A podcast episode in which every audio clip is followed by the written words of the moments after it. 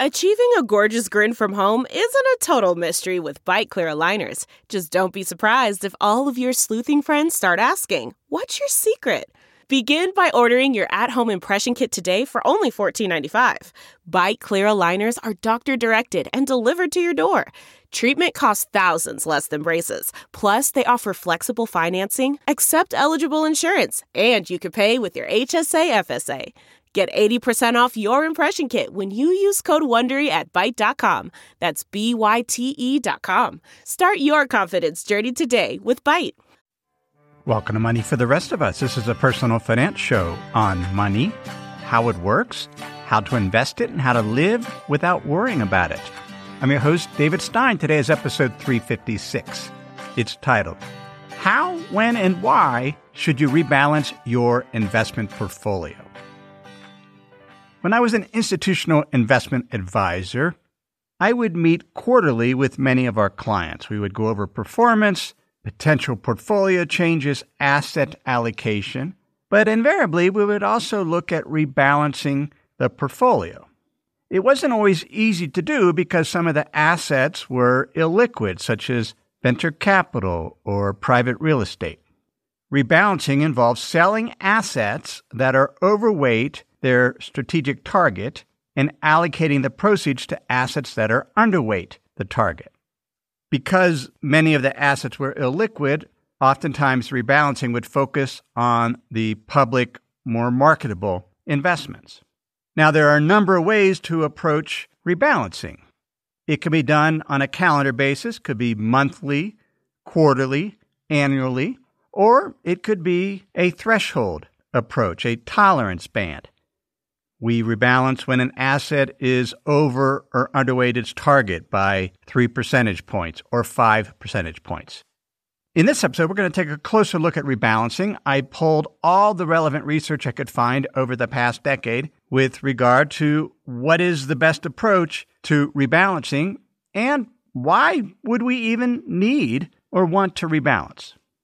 Let's address that first question why rebalance? A pure buy and hold portfolio has a major drawback in that because stocks tend to outperform bonds, if an investor has both over time, the higher performing asset class, in this case stocks, will become a larger and larger percent of the portfolio. I saw one academic study that gave an illustration that a U.S. stock and bond portfolio that was 60% allocated to stocks in 1927. If the portfolio hadn't been rebalanced by 1929, stocks would comprise 76% of that portfolio. But in 1932, because of the 1929 crash, if that portfolio hadn't been rebalanced, stocks would comprise 32% of the portfolio. Then over time, stocks would have reached 100% of the portfolio. So there's a logical aspect to rebalancing that if there is a target, a portfolio could deviate dramatically from that target if it's never rebalanced. Portfolios that have more stocks are more volatile. The higher the volatility, the ups and down of a portfolio, the more positively skewed it is.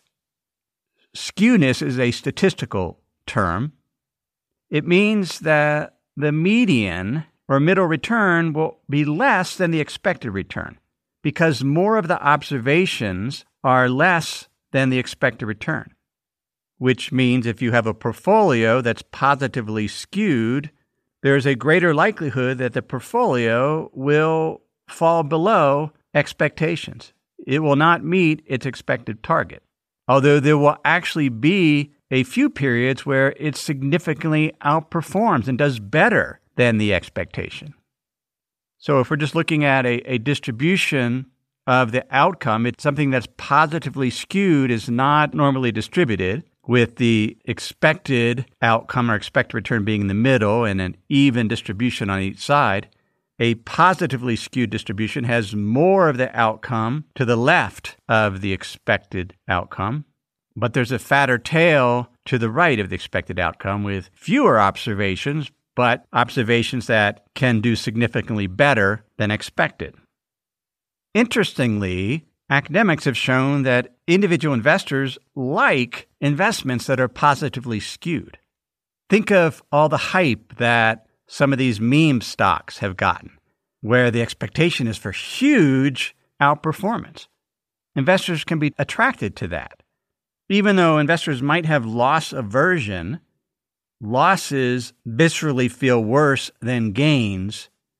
Investors also do what's known as narrow framing. They just look at an investment outside of the context of the rest of the portfolio, their employment. They just look at that and they see the potential opportunity. And because it's positively skewed, there can be a huge win that can be attractive. We don't want to fall into that trap when considering our overall portfolio. Our portfolio's outcomes are wealth that compounds over time. That end of period wealth is definitely positively skewed just because of the mathematics of investments and calculating returns. And I'll give an example of that in a minute. Here's an illustration of how volatility impacts skewness.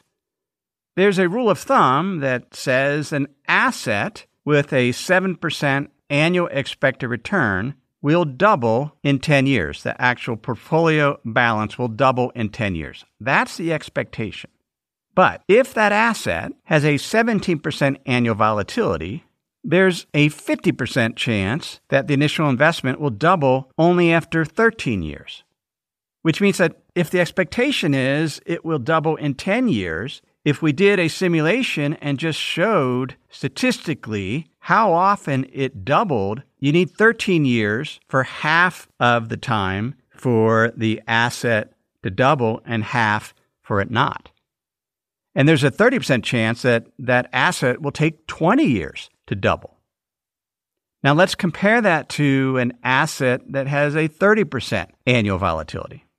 In that case, there's a 50% chance it takes more than 22 years to double the initial investment. Even though, again, same investment with a 7% expected return, the expectation is it will double in 10 years. But in reality, half the time it will take more than 22 years to double. That's what positive skewness is. And 30% of the time, an asset that has 30% annual volatility, it can take more than 59 years to double which means the lower a portfolio's volatility, the more likely it will meet or exceed its expected outcome. But the higher the volatility, more observations fall below expectations, with a few exceeding those expectations. That phenomena is known as volatility drag. Higher volatilities lead to more portfolio outcomes falling short of expected outcomes. The reason is the higher portfolio's volatility, the more likely to experience large losses.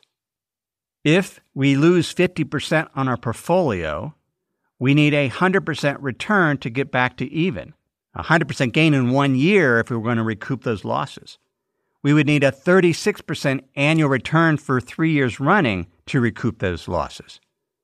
The reason why is after losing half our portfolio, our monetary balance, the number of dollars or euros we have, is cut in half. We have less capital, which means we need a higher percentage of return to compound that capital to recoup to get back to even. The reason we rebalance is it reduces the volatility drag. It keeps our portfolio from becoming overly concentrated in one asset, increasing expected volatility above our target, what our risk tolerance is. So rebalancing reduces that volatility drag. So does diversification. A portfolio's expected geometric or compound return is higher than just the weighted average of the expected geometric returns of the individual assets. So we have five assets with differing expected returns, and we take the weighted average of those ex- geometric expected returns and compare that to the geometric expected return of the overall portfolio, the portfolio will have a higher expected return. And that's just the benefits of diversification. Having said that, though, because of positive skewness, the higher the volatility, more of those observations, what actually happens in real life, will fall short of those expectations because of portfolio losses and the multiplicative impact of generating returns. As investors, we only get one shot. We pass through time. We don't get to Monte Carlo simulate our portfolio. Whatever returns we get, that's what we get. And that's why asset allocation is so important to get that diversification and to rebalance over time. I recently read a new book by Mark Spitznagel. He's a hedge fund manager. The title of the book is Safe Haven. In the book, he went through the math and showed the impact of positive skewness of a volatility drag. He didn't use those terms, but he showed that by allocating 2 to 3% to a cost effective safe haven, one that reduces the downside, those big losses, that that allowed the investor to increase the compound return, to take more risk.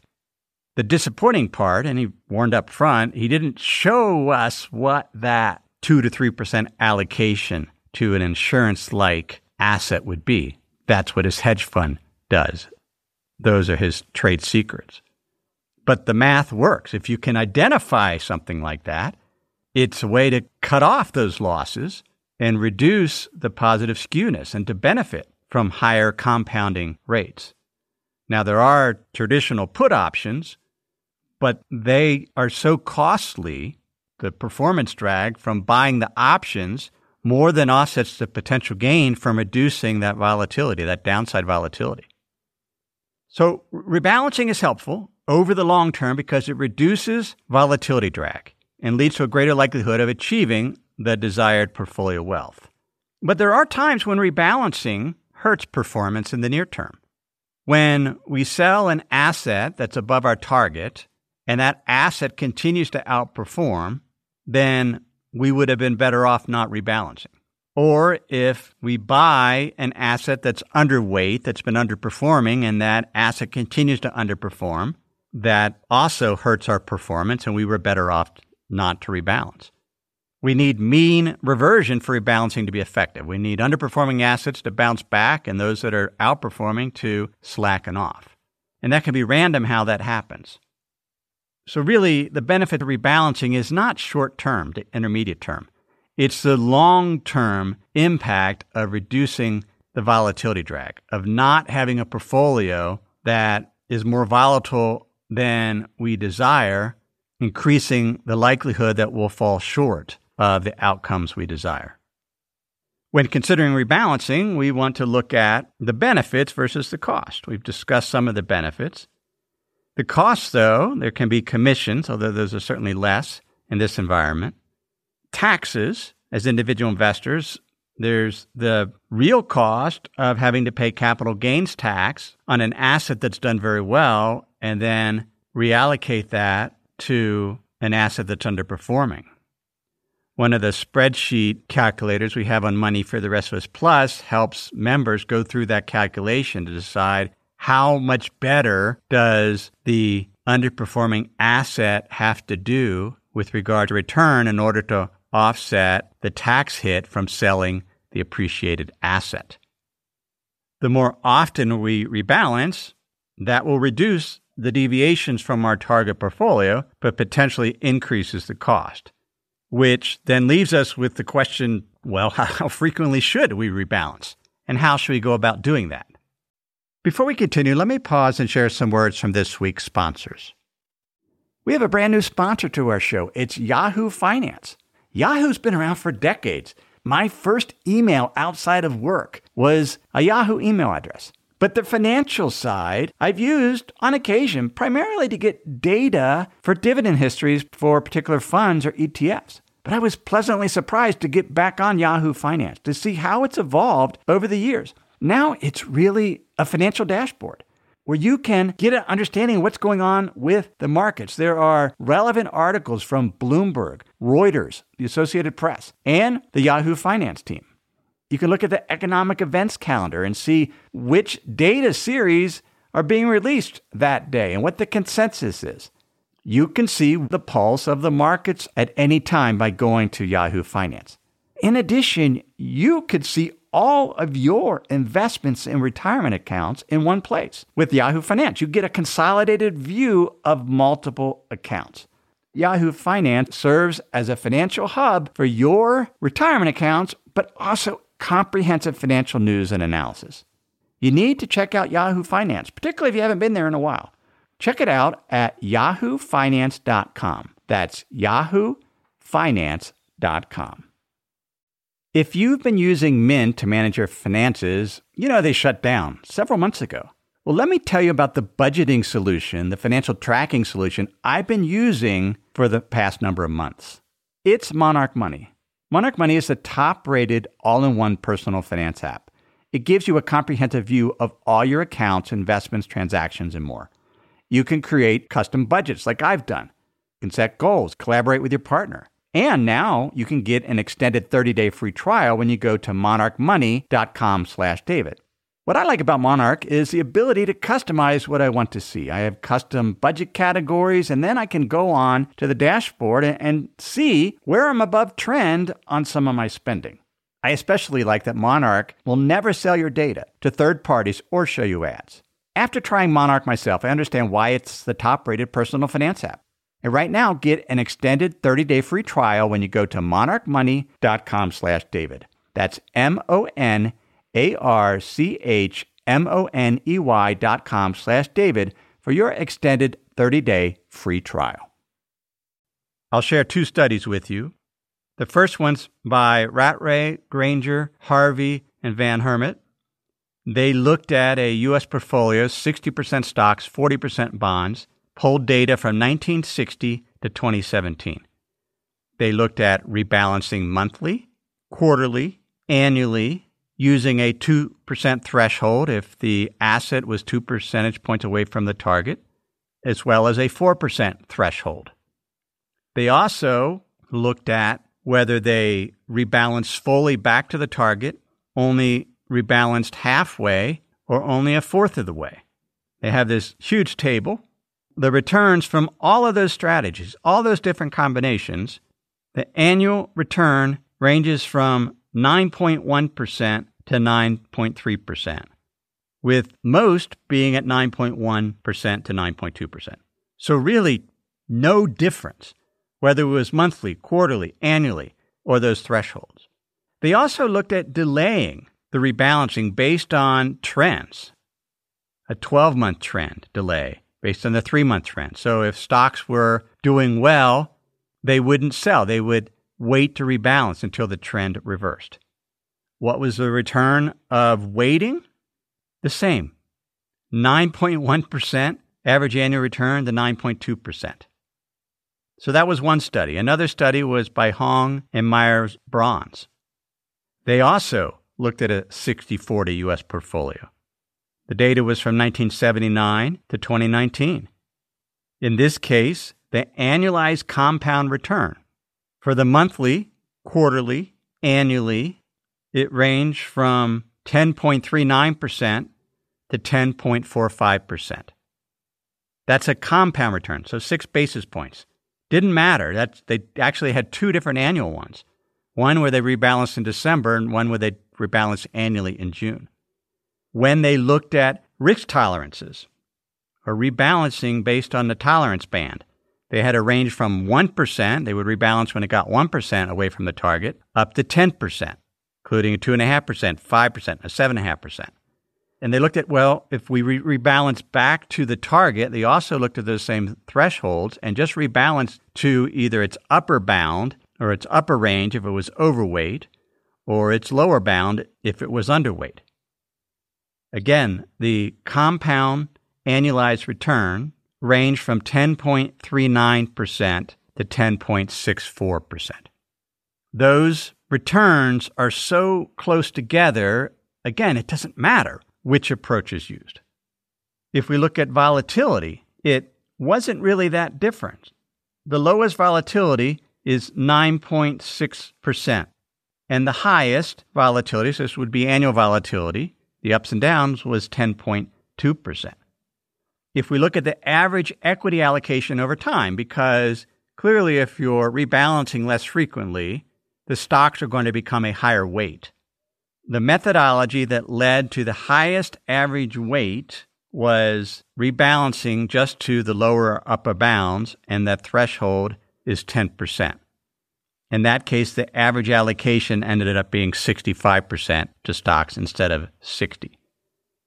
But even then, that had the highest return of 10.6% annualized. But if we did a monthly rebalance, the average equity allocation was 60%, which is what you would expect, but the compound annualized return was 10.4%. So only 0.2% less than using that 10% tolerance band and only rebalancing to the lower or upper range of that band. That shows that that rebalancing monthly, there was some benefit of that return to the mean. Even though stocks outperform bonds, delaying and waiting doesn't really change the outcome very much. Now, that's using different asset classes in a portfolio. If we just look at stocks, there was some studies where they created random stock portfolios. One study looked at daily stock returns from 2007 to 2021 over 900 stocks. They created 1,000 different portfolios, some with five stocks, some with 50, some with 100 stocks. Then they would rebalance using different methodologies. And in this case, there wasn't much difference between the buy and hold portfolios and the rebalance portfolios of just stocks. And the difference was even smaller if the more stocks there were. If there were five stocks, yeah, there could be some performance differences between rebalancing and buy and hold but it certainly wasn't the level that I would have thought. So even if you're running a stock portfolio, it's not critical to rebalance every month or every year. Now, if this is a 30 year portfolio, then yeah, in that case, due to positive skewness over concentration, there will need to be some rebalancing. In conclusion, then, we rebalance our portfolios at some interval to reduce overconcentration, to increase diversification, and reduce our maximum drawdown risk because we only get one shot. And what we care about is our end of period wealth. We want our wealth to compound. And so we want to make sure, to the extent possible, we can reduce those big maximum drawdowns because it can cut our capital in half and it takes more time and higher returns to recoup those. Unfortunately, we're not Mark Spitznagel and can identify some cost effective safe haven to completely cut off the downside although I continue to look and will continue to research. But the best we can do now is create a diversified portfolio with maximum drawdown risk that we're comfortable with and rebalance. There is no one method for rebalancing that is better than another method. They're all effective monthly, quarterly, annually, threshold. We need to be mindful of the costs, particularly taxes, we also need to be mindful of our emotions. Some investors just like that calendar approach, takes all the guessing out of it. They don't have to worry about, oh, I don't want to put more money in this asset class that has underperformed. So sometimes having a specific rule can help us better control our emotion. We can also be opportunistic in our rebalancing just rebalance over time as we get new cash flows into our portfolio or as we see opportunities. Again, what we want to make sure is that our portfolio over time doesn't get more risky than what our tolerance is for volatility or a maximum drawdown risk. So there needs to be some rebalancing at some point, either opportunistic or scheduled or threshold based. The reality is we shouldn't fret over it. Don't spend so much time worrying about rebalancing. Choose the approach that best fits with your investment approach in philosophy. What works best for controlling your emotions?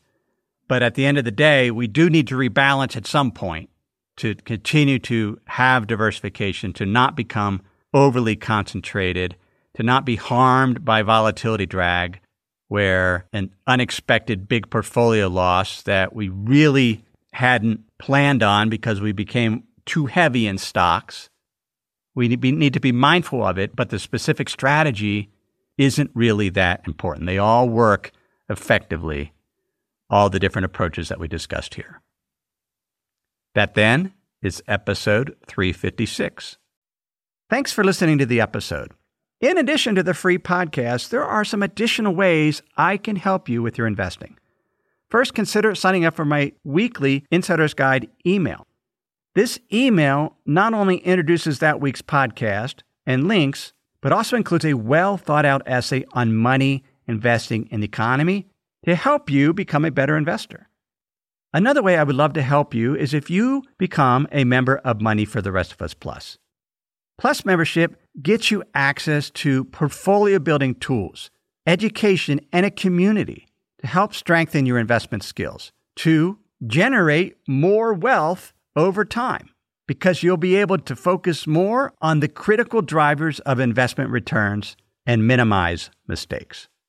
We'd love to have you as a member. Please sign up for the Insider's Guide and check out Money for the Rest of Us Plus at moneyfortherestofus.com. Everything I shared with you in this episode has been for general education and not considered your specific risk situation.